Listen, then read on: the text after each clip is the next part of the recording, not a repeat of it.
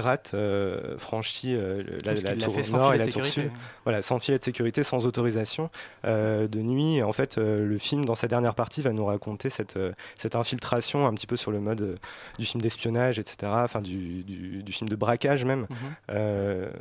et, cette traversée. je ne vais pas m'époumoner sur les, les, deux, les, deux, premiers tiers du film, qui n'ont ravi personne, qui, enfin voilà, c'est une espèce de biopic du mhm. personnage de Philippe Petit dans une France de cartes postales, etc., avec euh, Joseph Gordon-Levitt qui parle français euh, avec un très fort accent anglais, mais qui doit être français. Enfin voilà, bref, euh, c'est pas, c'est vraiment dans, la, dans son dernier. Qui drague Charlotte Lebon en anglais, c'est ça? Exactement. Enfin voilà, qui, qui, bon, qui justifie le fait de parler anglais en disant qu'il doit s'entraîner pour son départ pour hmm. New York. Mais disons que c'est vraiment la, dernière partie du film qui est intéressante. Je, continue de penser que Zemeckis c'est vraiment un cinéaste expérimental qui se refuse euh, à, faire, euh, à faire du cinéma non narratif, qui veut absolument s'ériger en, storyteller. Mhm. Euh, d'aucuns penseront que ça fonctionne bien dans Forrest Gump, pas toi je sais, mais ça fonctionne peut-être dans, dans Forrest Gump. Dans The Walk c'est beaucoup plus laborieux. par contre le, le film plutôt que de parler du film, le film est un bon moyen de parler de Zemeckis, et là, je trouve ça plus mhm. intéressant pour le coup. Euh, Déjà, il y a très... ce qu'il faut dire, c'est qu'il y a très peu de représentation du, World Trade Center post-attentat. Euh, les, les, tours ont été très peu représentées. Je crois qu'au cinéma, c'est James Gray le premier dans, dans, La Nuit nous appartient pour les besoins de quelques plans qui mhm. avaient reconstitué les, les tours euh, numériquement. Euh, voilà, il y a un peintre qui s'appelle Gerhard Richter qui a travaillé un petit peu dans une série qui s'appelle mhm. Septembre sur, sur les tours, etc. Il y a le film d'Oliver Stone donc, qui raconte le, sauvetage par les pompiers.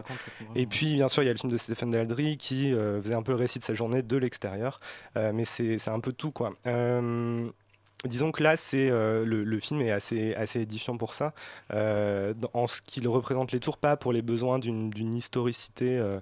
etc., dans, dans, une toile de fond, mais vraiment va chercher, va chercher l'origine de ce, de ce décorum.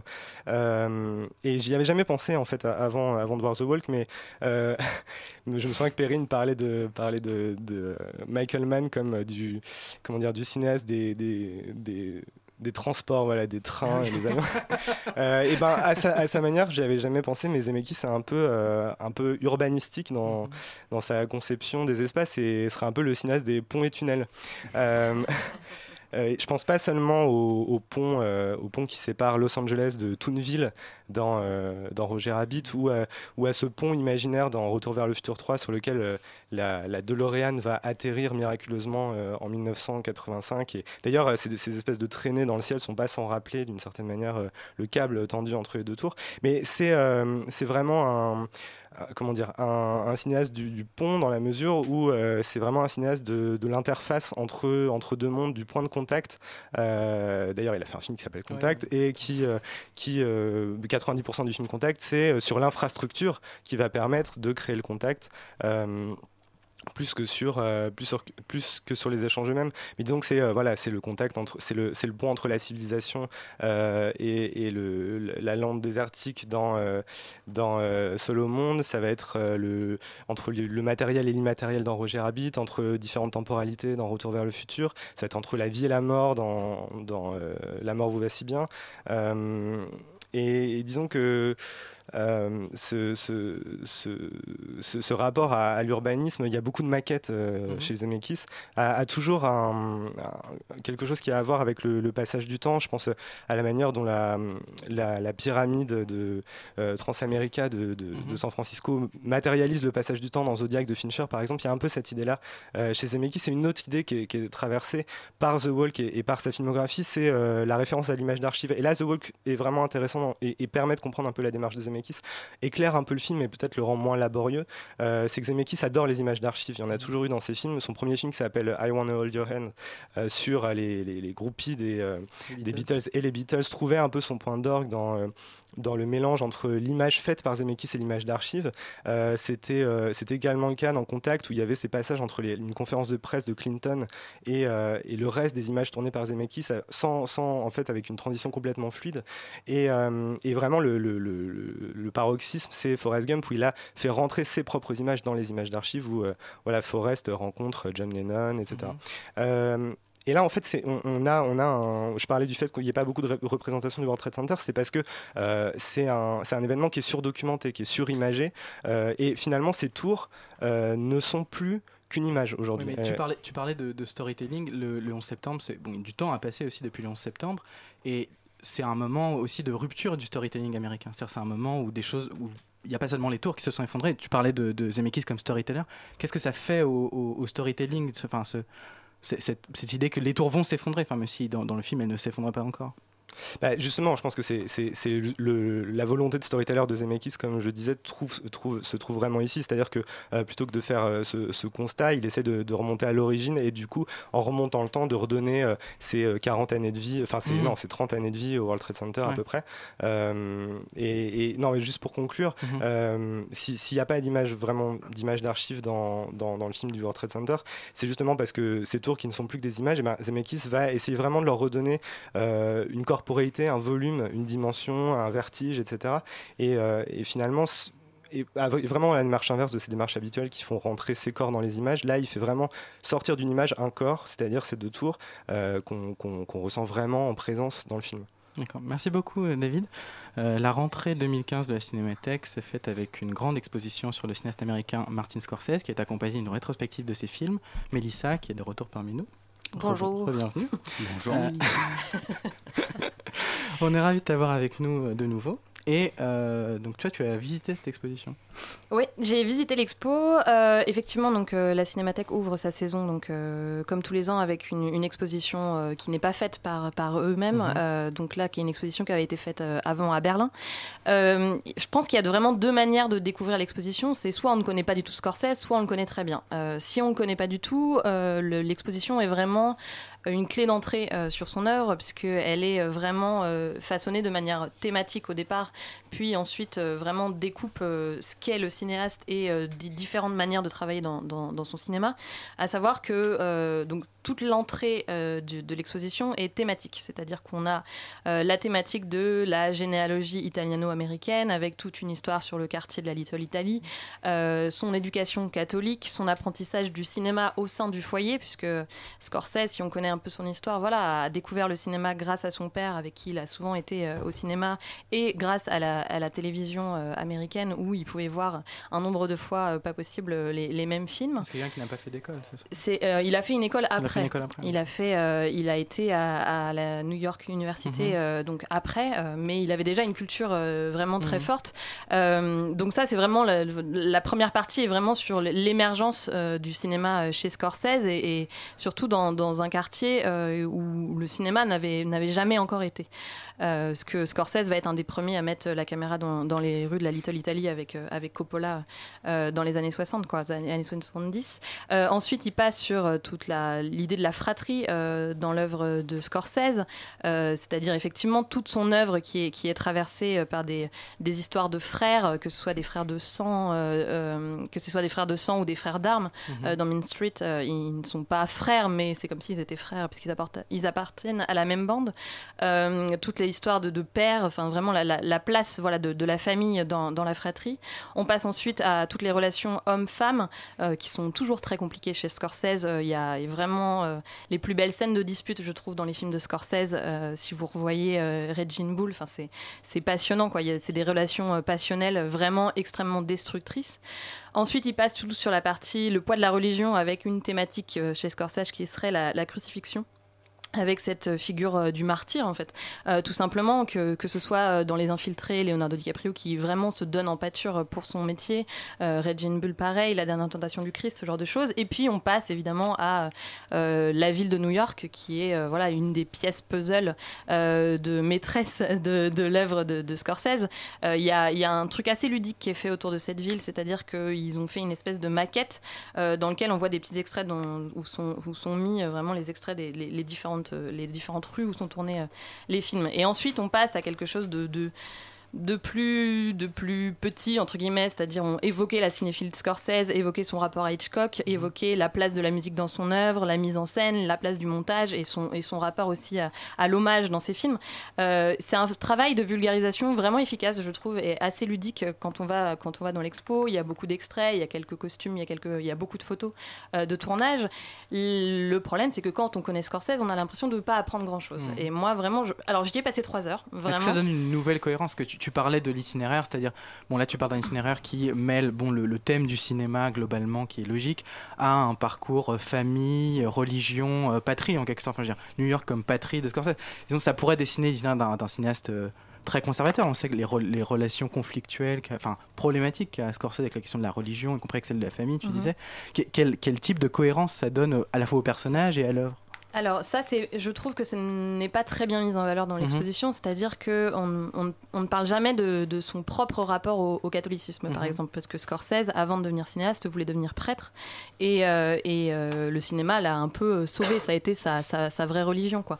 Euh, là, je trouve que l'exposition a, plus un rapport fétichiste à l'œuvre de, de, Scorsese, c'est-à-dire que effectivement, on a de nombreux télégrammes de, voilà, notamment Alain René qui a écrit à Scorsese pour lui dire qu'il a vu Kundun et que, et il avait trouvé ça extraordinaire. Mhm.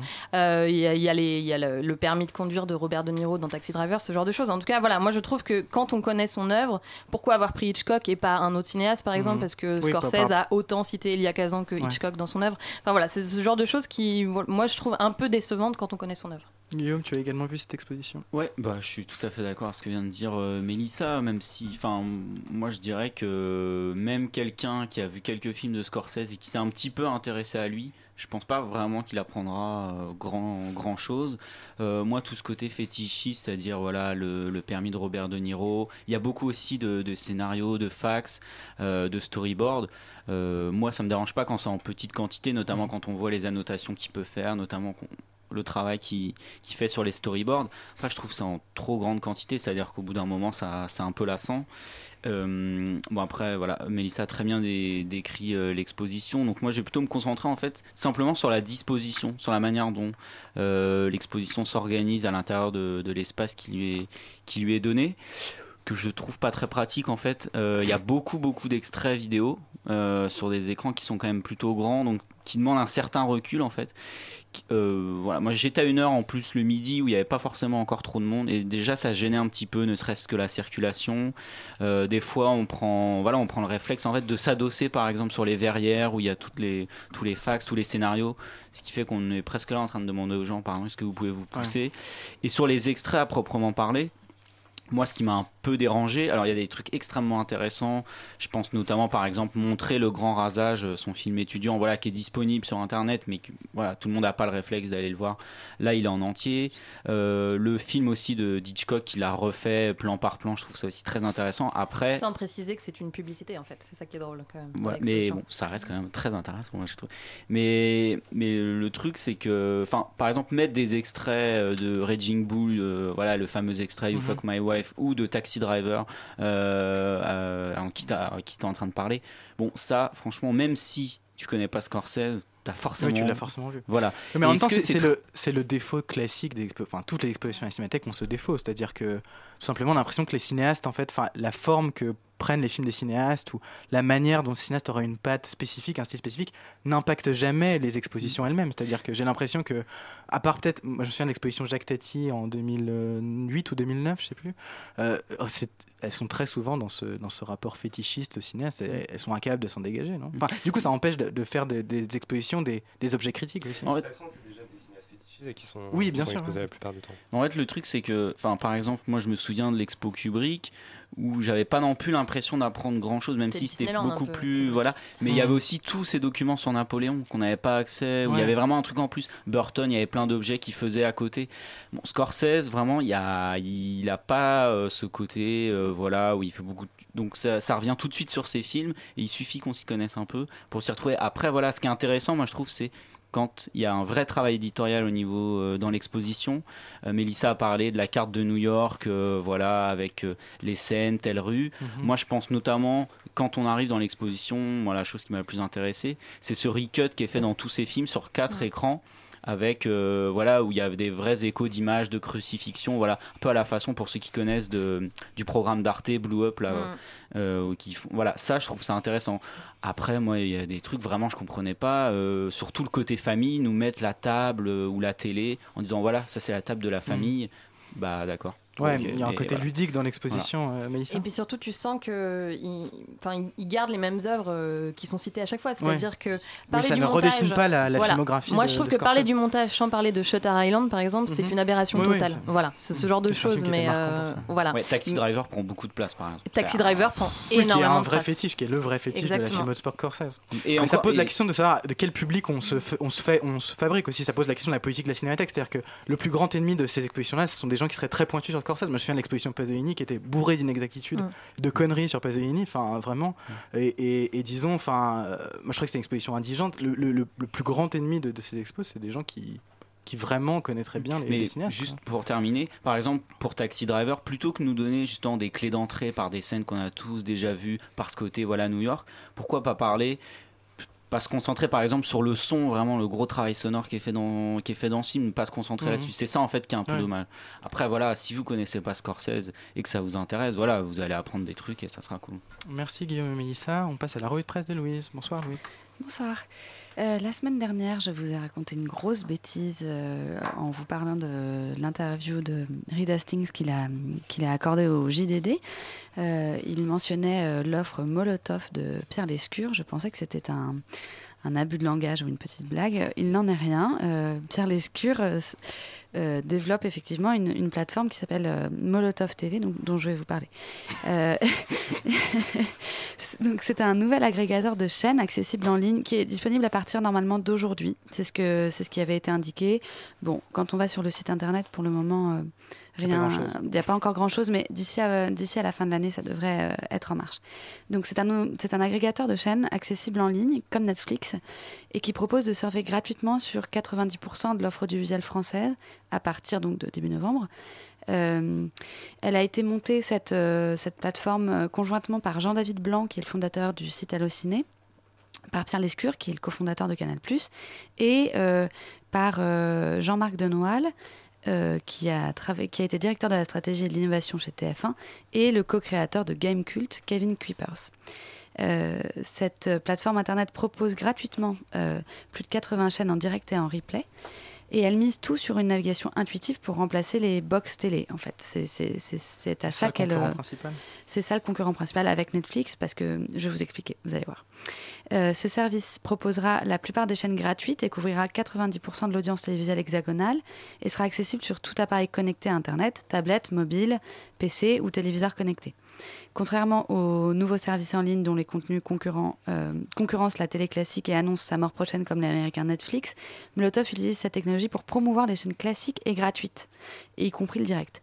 Seules les chaînes du groupe Canal+, C+, D8, D17 et iTélé seront absentes de l'interface de Molotov TV, que ses fondateurs disent ne pas avoir sollicité.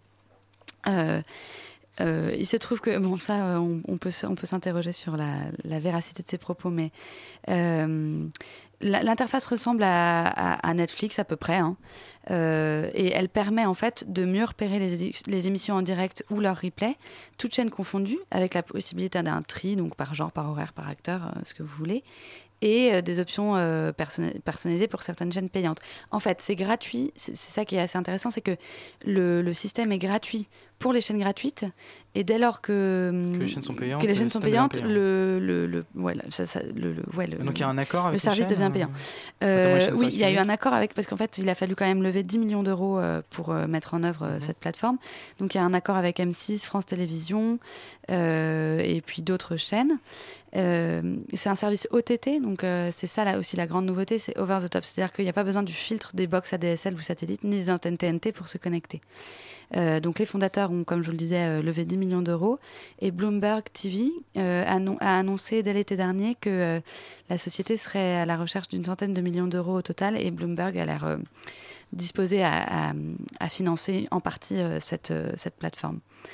Molotov distribuera notamment les chaînes de TF1, France Télévisions, M6, Arte, Next Radio TV, donc BFM, Lagardère Active, LCP, Disney Channel, Turner, Viacom, TV5 Monde et accueillera bientôt les, bouquets payants pardon, OCS et Bein Sport. Euh, donc, la, grande question, ça va être de savoir si on se dirige vers une fin des, une box. Et Molotov sera gratuit pour recevoir, pour recevoir les chaînes donc gratuites, comme je vous le disais. Euh, mais payant pour recevoir les chaînes payantes. il pourra aussi faire payer des services supplémentaires. Et Molotov a également approché des fabricants du secteur de la high-tech pour embarquer le service dans des téléviseurs. Euh, donc euh, le, Jean, David Blanc, donc un des fondateurs, a expliqué que nous allons vers la fin des box, ces portes d'entrée obligatoires de la télévision. Dans ce nouveau monde de de coopétition. Donc on collabore en même temps qu'on est concurrent. Les chaînes historiques modernisent elles aussi leur service de replay sur Internet. M6 va lancer euh, fin novembre une nouvelle plateforme numérique euh, et euh, avec une interface visuelle, etc. Et en fait, la, à partir d'aujourd'hui, donc normalement, les gens peuvent, peuvent aller sur le site. Mais euh, surtout, voilà, c'est ça que j'essayais de vous expliquer, pardon, j'ai pas été très claire. L'idée, c'est de euh, se débarrasser des box télé et d'avoir accès à cette, à cette interface indépendamment euh, c'est quelque chose de concerté ou c'est une offensive contre les opérateurs de contre les opérateurs bah, internet? Euh, Est-ce que les opérateurs internet, sont d'accord aussi avec le fait que les box vont disparaître bah, Ça, ça, leur, ça contrevient plutôt à leur business, mais cela étant, si ça devient un peu le système, le système généralisé, il va falloir, je pense que Orange et, et les fournisseurs euh, d'accès à Internet euh, passent à l'over the top aussi. On se l'a dit maintenant, les propriétaires de géants Internet rachètent aussi des chaînes de télé et des journaux, donc peut-être que ça posera plus de problème. Voilà, c'est pas impossible. Et euh, puisque puisqu'on parlait de prescription, il y a une chose que je pourrais vous conseiller de regarder qui est encore sur Arte Plus 7 en ce moment, c'est un petit documentaire qui s'appelle un, petit documentaire sur les balikinos. Euh, qui, qui était en fait. Euh, alors, les Balikinos, c'était des, mm, des euh, cinémas qui avaient été construits au lendemain de la Seconde Guerre mondiale dans, en Allemagne, dans les, dans les gares. Et, voilà, donc vous, vous, pouvez voir un ensemble. C'est encore disponible pendant 7 jours, c'est ça? C'est encore disponible jusqu'à samedi soir. Et c'est assez, marrant. Vous, allez, vous pourrez voir des, des extraits de films du genre Vendredi sanguinaire ou Rapport intime au collège de jeunes filles. C'est assez drôle. Très bien. Merci beaucoup, Louise. On écoute Sure Shot des Beastie Boys.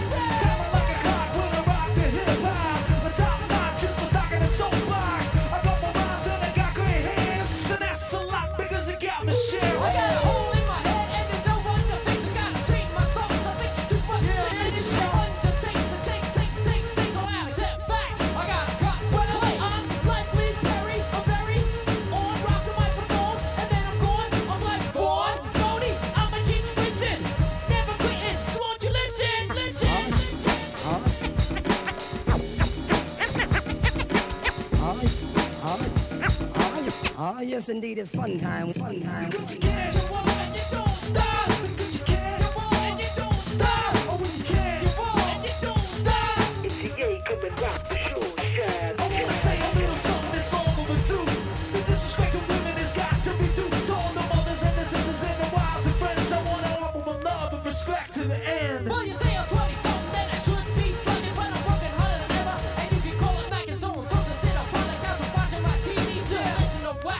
using the CT. Well, I'm that kid in the corner. Oh, oh, and I wonder so I'm gonna take a piece of the pie. Why not? I'm not quitting. Think I'm gonna change up my style just.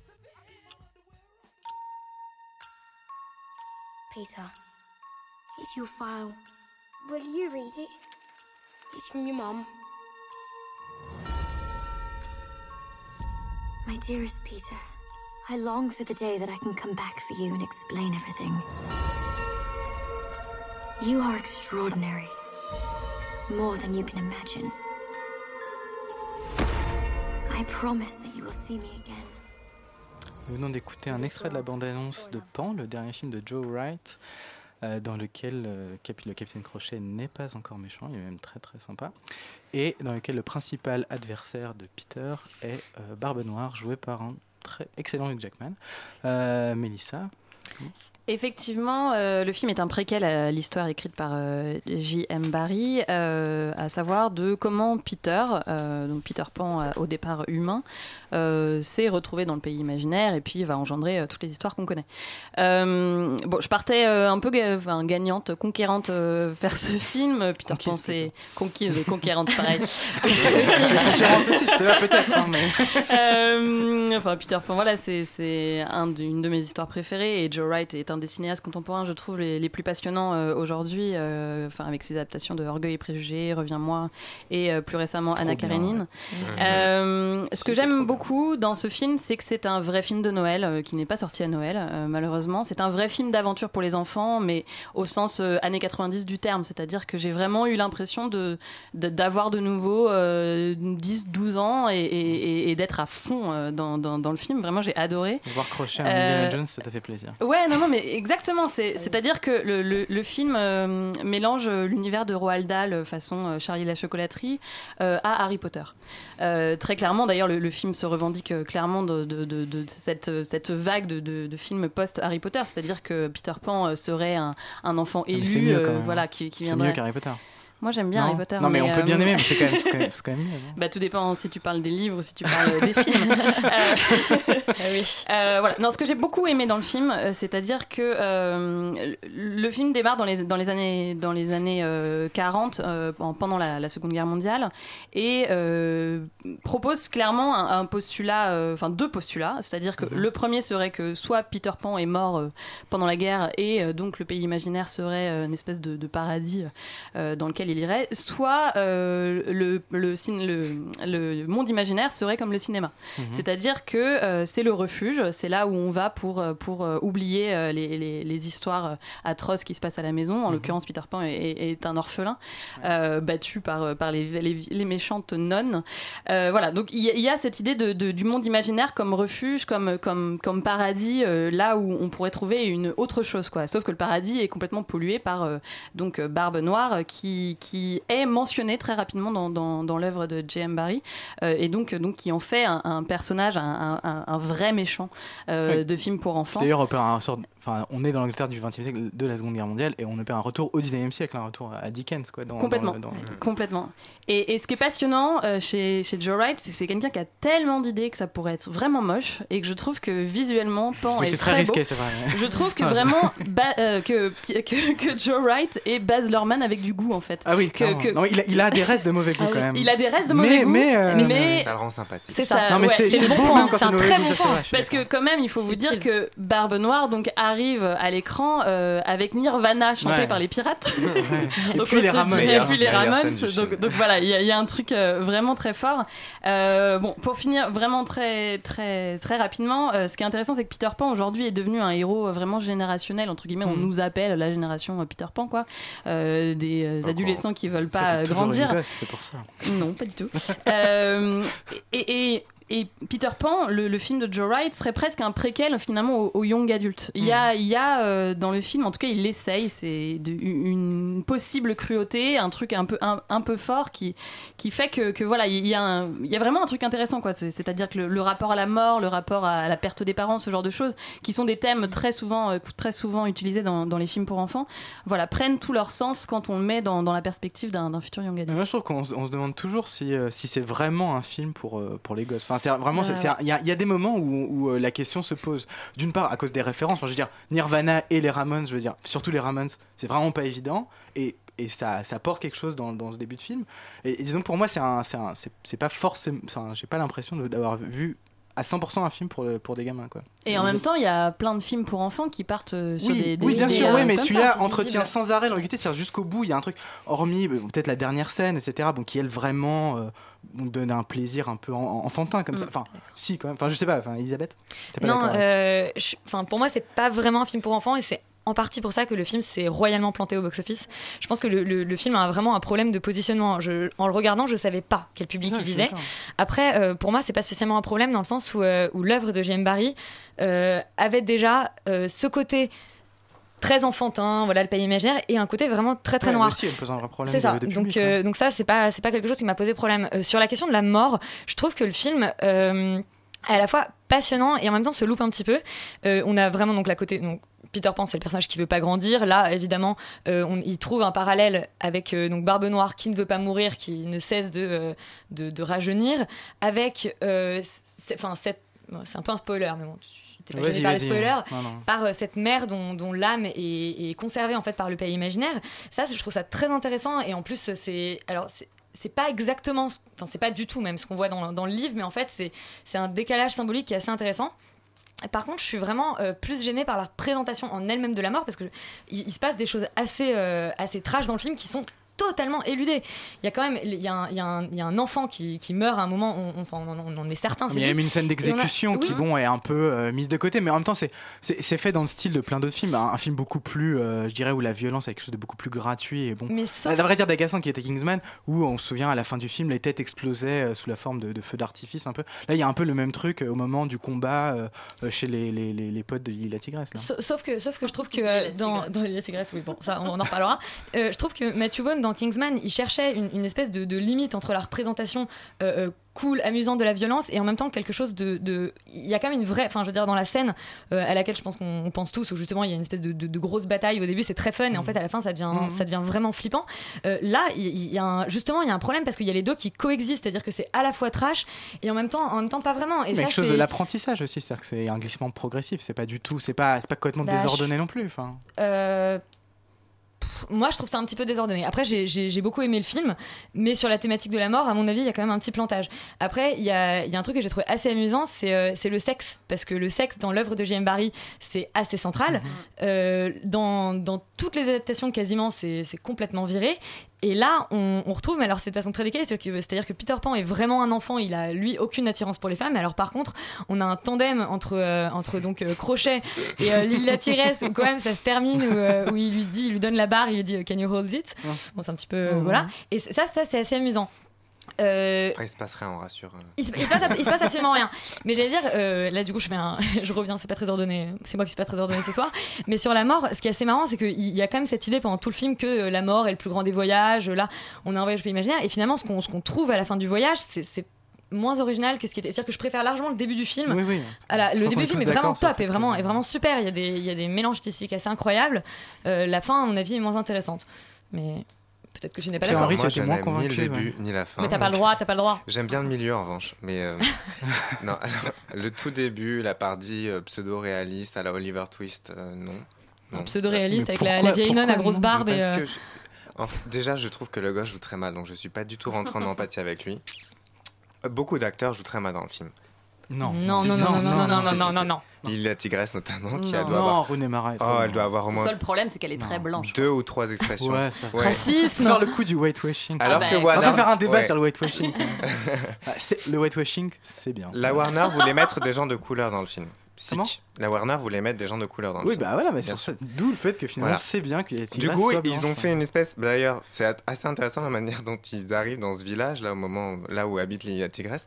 Vous avez tout le monde qui est en costume. Euh, je sais pas, on dirait qu'ils sortent du quai Branly, euh, version psychédélique, quoi. C'est un truc totalement barré. C'est assez marrant, mais euh, on, trouve, on, tombe aussi quand même dans beaucoup de stéréotypes du bon sauvage, etc. Enfin, Qui est peut-être dans l'œuvre littéraire, je connais pas très bien, mais Bref, donc non, ni le début ni la fin, parce que la fin est quand même assez attendue. On est dans une deuxième course-poursuite avec deux bateaux qui volent de nouveau. Enfin, ouais, mais c'est hyper beau. Ça fait un peu Pirates des Caraïbes 3 quand même la fin. Ouais, ouais, non.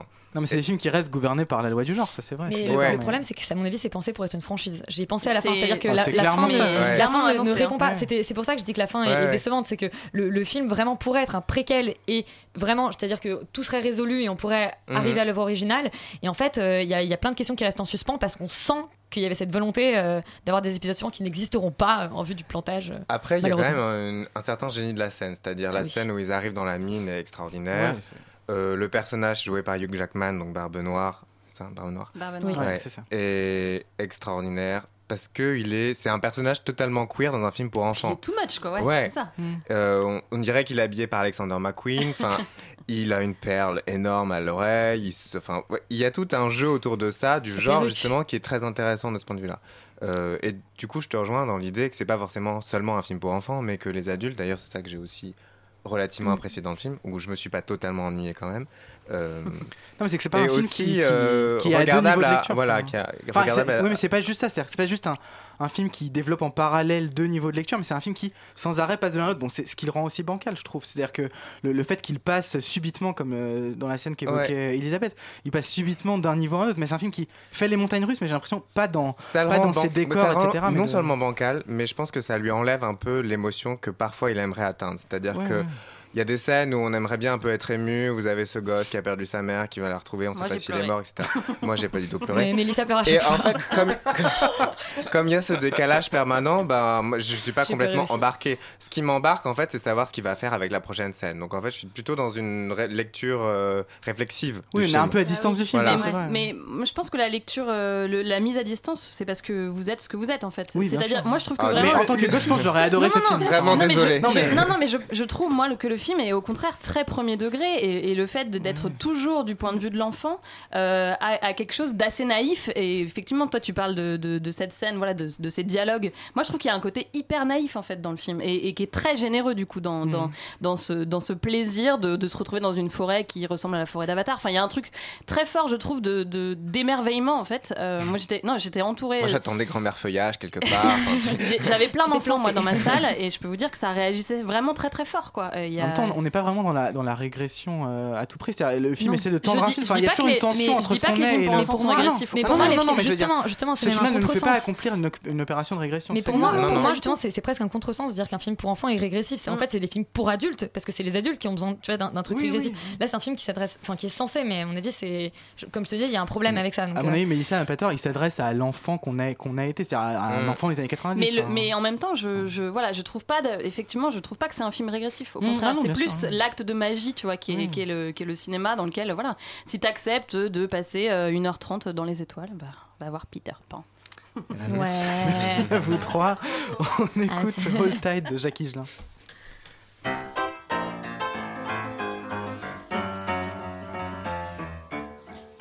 I want some seafood, mama. I want some seafood, mama. Choo choo to Broadway, food fish fanatic. Don't give a good and one, two, three. Life is just so fun on the solid side of the line. So hold tight, hold tight, hold tight, hold tight. Burriakis, I can want some seafood. Mama, and rice, that very nice. Hold tight, hold tight, hold tight, hold tight. I can want some seafood. Mama, Shrimp and rice, very nice. I like oyster, lobster too, like a macabre fish. When I come home from work at night, I get my favorite dish. Fish, all time, all time, all time. Burriaki, I want some seafood. Mama, shrimp and rice, that very nice.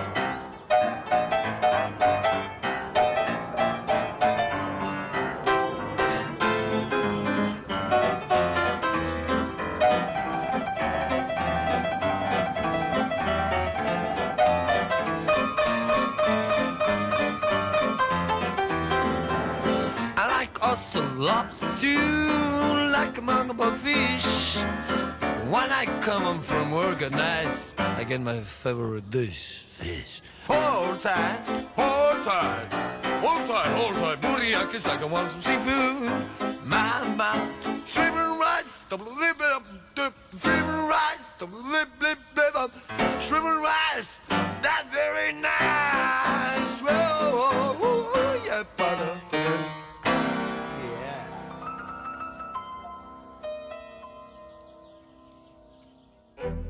Have you ever been on your own before? No, never. Your last relationship lasted how many years? Twelve. Sexual preference? Women? Any children? No. And the dog? No. This is my brother. He was here a couple of years ago, but he didn't make it. Good morning. 44 days left. Breakfast is served. As you understand from your brother's experience. If you fail to fall in love with someone during your stay here, you'll turn into an animal. Would you like to dance? Mind if I join you? Je viens d'écouter un extrait de l'abondance de The Lobster, le dernier film de Yorgos Lanthimos, son premier film non grec. Euh, donc ça raconte l'histoire de David qui se rend, euh, qui vit dans un, dans un monde dans lequel on ne peut pas être euh, célibataire et donc on se rend, quand on est célibataire, dans un hôtel euh, dans lequel on doit se euh, mettre avec quelqu'un en couple, sous peine d'être transformé en l'animal de son choix. Mais cette règle est assortie de tout un tas de variations autour d'autres règles encore plus cruelles. et David donc va rencontrer l'amour, enfin croit-il va rencontrer un amour de circonstance. malheureusement, le couple va, faillir et il va se retrouver fugitif et dans la forêt, il va rencontrer un groupe de rebelles. Pierre-Henri, tu as beaucoup aimé ce film euh, Oui, effectivement, c'est un film euh, assez déroutant parce que c'est un film à thèse réussi. euh, qui, décrit un monde qui n'est pas tellement différent du nôtre. D'ailleurs, je pense que c'est là toute sa force. On est dans un parti pris. On le décrit beaucoup comme un film de science-fiction. Je ne sais pas si c'est le mot juste. En tout cas, il n'y a aucun élément euh, technologique. Ou, y a, le vocabulaire du film de science-fiction habituel est complètement absent du film, ce qui le rend très réaliste, paradoxalement. Et toute la fiction se crée autour d'éléments de discours. Et c'est ça qui est assez beau d'ailleurs dans le film. Euh, effectivement, il décrit un monde où il y a une sorte de dystopie qui part de cette idée aberrante de, selon laquelle la condition célibataire que nous chérissons tellement euh, n'est plus possible. Ah, ça dépend qui. Oui, oui. Euh, en tout cas, sa, sa possibilité n'est plus là, quoi. Et, ça, c'est vraiment bien dommage. Voilà, parce que ça peut nous mettre dans des situations très compromettantes où des femmes folles peuvent tuer notre frère euh, transformé en chien. Bref. Et c'est surtout un monde dans lequel il n'y a plus de place pour la demi-mesure. Euh, il y a une scène très intéressante au début du film où justement euh, le personnage joué par Colin Farrell arrive à la réception de l'hôtel. On lui demande de cocher des cases, et je trouve ça très révélateur sur la société dans laquelle on vit aujourd'hui. Mhm. Et la case de la bisexualité, par exemple, a disparu. L'année dernière, visiblement. Donc je mets tout le monde au courant. Euh, il, change de, il change de vêtements parce qu'il rentre dans un monde aussi dans lequel tout le monde, tout le monde est normé, enfin tout le monde est à la même enseigne. Euh, il fait du 44,5, ça n'existe plus, on fait soit du 44, soit du 45. Donc en fait, le, film joue constamment sur cette idée de binarité, même dans sa structure même. Le film est binaire parce que la première heure se déroule dans l'hôtel et ensuite il fuit dans la forêt. Donc mais il répète cette structure-là jusque dans la forme de ses plans, etc. Oui, oui, tout à fait. Et, euh, donc le problème, c'est que finalement, on tourne un peu en rond quand même. C'est-à-dire qu'il y a une certaine monotonie qui s'installe au cours du film. Euh, Est-ce pas un problème? N'est-ce pas un problème? Moi, je me suis endormi deux fois, j'ai vu le film deux fois. Donc, forcément, ça pose un petit problème. Enfin, en tout cas, je me suis demandé pourquoi.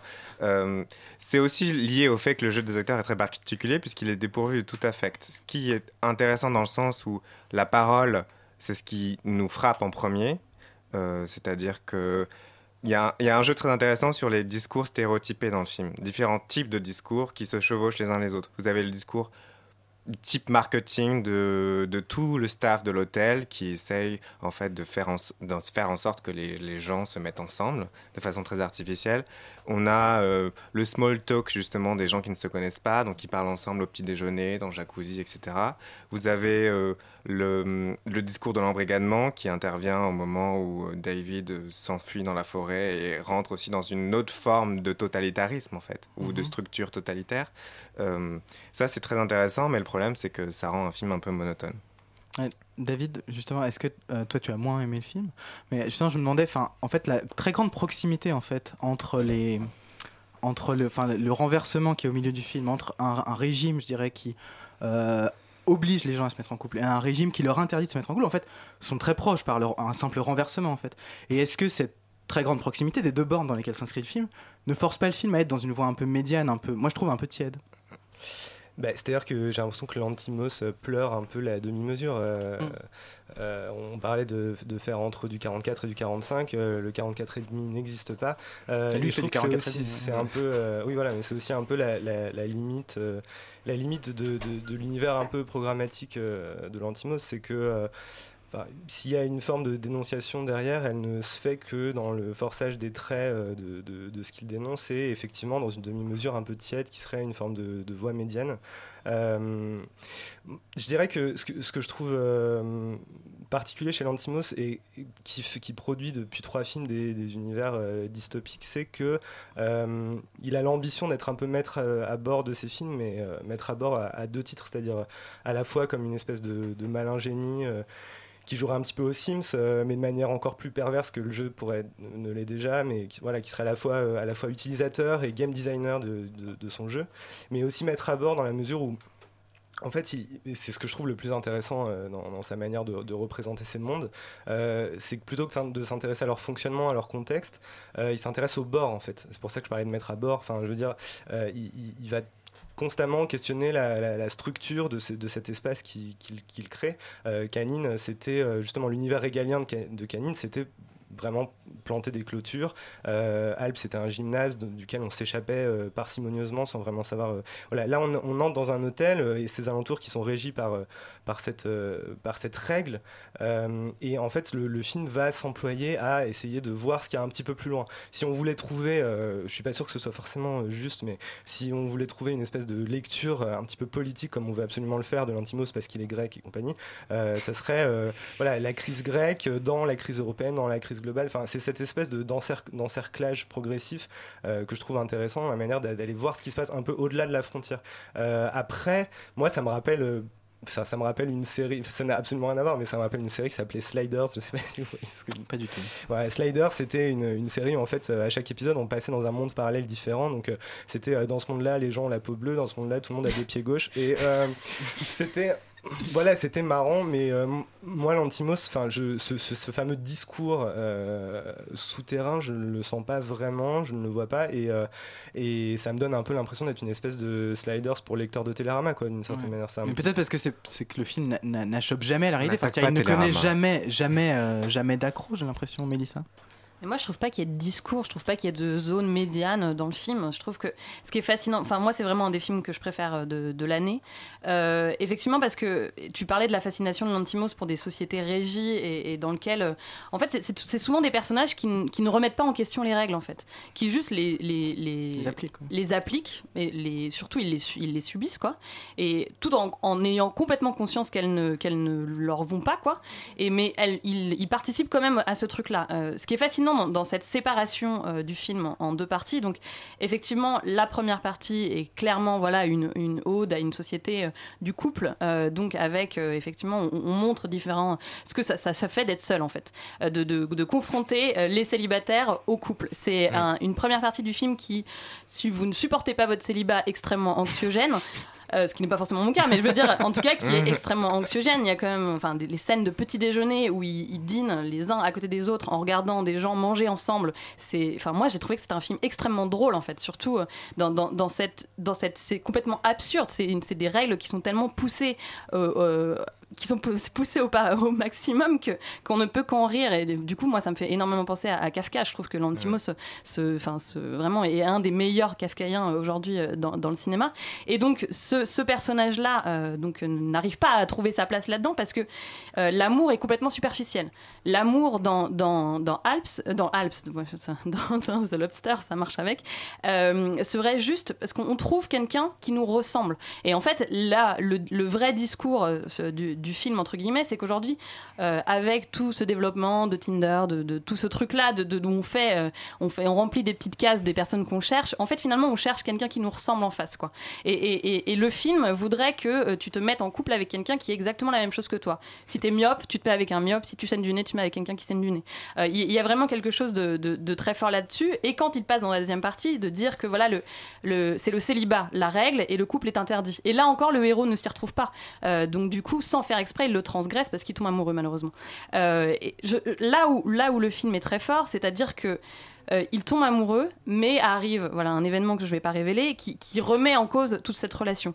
Et, là, on a un personnage qui est tellement façonné par les règles, qui est tellement dans l'optique de trouver euh, quelqu'un qui lui ressemble en face, que quand ce, petit élément se met sur ce chemin, il vient à se poser la question de si ça vaut le coup encore de, continuer. Quoi. je trouve que c'est un film qui a effectivement, euh, voilà, est coupé et binaire, mais il est aussi binaire dans sa vision. C'est-à-dire que si on a une vision très optimiste de l'amour, on peut en voir une version très optimiste de la fin. Si on a une version, si on a une vision très pessimiste de l'amour, la fin peut être extrêmement pessimiste. Voilà, je trouve que le, film est, est, passionnant parce que vous, vous, vous dites que c'est tiède et tout, c'est juste que c'est des personnages ah, qui, qui transgressent, mais, mais, mais sans le savoir. C'est froid, en Ouais, mais, mais, ça, je suis d'accord avec toi, c'est froid, mais en même temps, moi, ça m'a vraiment pris au trip. Je trouve qu'il y a une proposition euh, de, de, cinéma euh, très forte, et je pense qu'effectivement, ton, ton, ta lecture sur, enfin, ta lecture, euh, sur, sur cette idée de la crise grecque, elle est, elle est très forte. non, non, mais parce, que. dit qu'il n'y a, pas, ça n'achoppe jamais moi, à ça. Moi, je trouve qu'effectivement, il y a toujours moi, je ce pas truc vu la de... crise, hein. Elle est dans le grand hôtel euh, au bord de mer, dans le jacuzzi, là, j'ai pas vu la crise. Qui a, qui a sombré à cause de règles, forcément, tu le vois aussi à, à, travers ça. De l'absence de règles. Mais d'ailleurs, il, ne montre la politique que sous sa version régulatrice, c'est-à-dire que, sous, que ce, seulement sous les règles, pardon. Je vais y arriver. Euh, non, et, et, moi, ce qui me. En fait, bon, c'est quand même un film. Bon, mettons que ce soit un film sur l'amour. Euh, acceptons que ce soit un film sur l'amour moi, ce qui me pose problème, c'est que l'amour n'y est jamais justement une force politique. C'est-à-dire qu'il n'y a jamais rien qui s'y, euh, qui, qui... l'amour ne vient jamais perturber en fait les règles du jeu. Mais parce que c'est pas le but en fait du film. Oui, ouais, mais alors oui, mais dans ce cas-là, Louise, quel est le but du film Attention, je vais, je vais, je vais parler. Je suis l'oracle de Delphes. Euh, euh, je, suis tout à fait d'accord avec vous sur l'idée que c'est un film. Euh, pour moi, c'est un film euh, à système. C'est-à-dire que c'est ça. enfin, je, ne fais que répéter ce que vous avez dit, mais il y a cette première partie qui est, je trouve, vraiment très inventive et c'est, j'ai l'impression quand même un des scénarios les plus originaux que j'ai vu mis en scène cette année au cinéma. Et rien que pour ça, je trouve que ça vaut le, ça vaut le coup de. Je trouve que c'est un film qui vaut le coup d'être vu, malgré, euh, malgré, malgré euh, les défauts qu'il peut avoir et son, son côté très manichéen, précisément parce que c'est un diptyque. Enfin, il y a des diptyques pas manichéens, mais il se trouve que là, c'est vraiment. Euh, je trouve dommage, en fait, que euh, l'opposition soit si, si claire et, même chronologiquement si claire. Quoi. Ça, ça je trouve que ça, c'est là que le, film euh, perd toute sa, toute sa, toute sa force. et je suis, assez, je suis assez intéressée par ce que tu dis, Alexander, sur sur le fait que l'amour n'est pas, euh, n'est pas une force politique dans le film. Enfin, si, si j'ai compris ton propos. Euh, il se trouve que euh, effectivement, je m'interroge aussi, comme toi, sur euh, le sujet du film. Je, je, je, ne pense pas, en fait, que ce soit, euh, que ce mm. soit l'amour, le sujet du film. Bah, en effet, mais plutôt, mais plutôt la, la norme. C'est-à-dire que, et, et, la, et la, est-ce que, est-ce que le fait d'être en couple, et, et, le fait que être en couple participe euh, du, du fait d'appartenir à la norme. Je pense que c'est plus de ça que, de ça que parle le film. Et c'est en, cela c'est en cela qu'il est intéressant, je trouve. Mais, il parle aussi du fait que le couple participe à un fonctionnement social beaucoup plus clair qu'un être célibataire. Donc c'est la, la, condition de se mettre en couple est régie par le fait d'appartenir à une société qui, à laquelle on, on entend participer pleinement. Et peut-être que c'est là qu'est la vision politique du film, ça j'en sais rien. Après, je trouve vraiment que les, célibataires perturbent plus l'organisation de la société que, les, bah, que, que les couples. Pas personnellement, non, mais, je veux dire, que, que dans la le norme film, qui a comme ça. Oui, c'est ça. Ah, mais ah, je pense pas ah que bah le sinon on est relégué à perturbe vraiment la société. C'est juste que. Ah bah sinon ils sont relégués au rang d'animaux. Oh. Oui, mais ils sont exclus du règne humain. Moi j'ai l'impression que les deux, les deux fonctionnent de la même manière, mais juste de manière renversée. Enfin, enfin je sais pas, David. Là, je trouve même que c'est bah, enfin c'est même plus simple que ça. J'ai l'impression c'est simplement que ce qui, ce qui constitue des règles tacites dans la société sont érigées ici comme des règles explicites. Euh, mm. C'est-à-dire que euh, ces règles-là existent déjà d'une certaine manière euh, et, la forêt et l'espace de la transgression, etc. après, je, que l'amour soit pas soit pas un acte politique, je sais pas. Je trouve que c'est c'est plutôt que hum, c'est plutôt qu'il distingue vraiment ce qui est de l'ordre de la représentation de l'amour, de ce qui est son effectivité, mm. mais du coup il, il, en, il en suppose une. C'est-à-dire que finalement tout ce qu'on appelle l'amour euh, dans cette première partie dans l'hôtel n'en est pas et, du coup euh, ne consiste en rien en une transgression. Euh, par contre, l'amour réel à un moment est le, finalement la seule transgression du film, mais en même temps n'est pas une transgression du film pour lui-même, c'est-à-dire que c'est exactement là où on l'attend à la fin. quoi. N'importe quoi. Donc c'est sur ce n'importe quoi de Mélissa qu'on arrêtera ce débat. Euh, je signale juste que depuis le début de semaine, il y a une rétrospective des films du cinéaste philippin Lev Diaz au jeu de paume. Les films sont très longs mais très bien et nous y reviendrons longuement très prochainement dans une émission spéciale. Euh, c'est Résonance magnétique euh, qui est juste après nous. Il y a quoi au programme aujourd'hui? Ouais, c'est complètement Résonance magnétique qui est juste après vous. Ça va? Ça va. Bah ouais, voilà. Bah, très bien. Moi j'ai beaucoup aimé The Lobster. Ah, voilà, voilà. Bon, vous en fichez de mon avis puisque c'est pas, non, pas, du tout, le, problème. Euh, vous parlez de quoi ce soir On va parler de, euh, du genre de la musique. Est-ce que la musique a un genre? Est-ce qu'il y a de la musique de filles et de la musique de garçons ou pas du tout? Et il y a Philippe Ducas qui, euh, qui, est juste là, qui a une oreille attentive. Hein. Hmm, c'est un thème queer aussi. C'est un thème queer aussi, effectivement. C'est un thème surtout hyper touchy. C'est toujours un peu difficile de parler de ce genre de choses, mais on va surtout passer beaucoup de musique et surtout de la musique de filles, faite par des filles, de compositrices de musique classique, contemporaine, jazz, etc. etc. Très bien. Eh bien, euh, bonne émission à vous. Restez avec nous. À la semaine prochaine.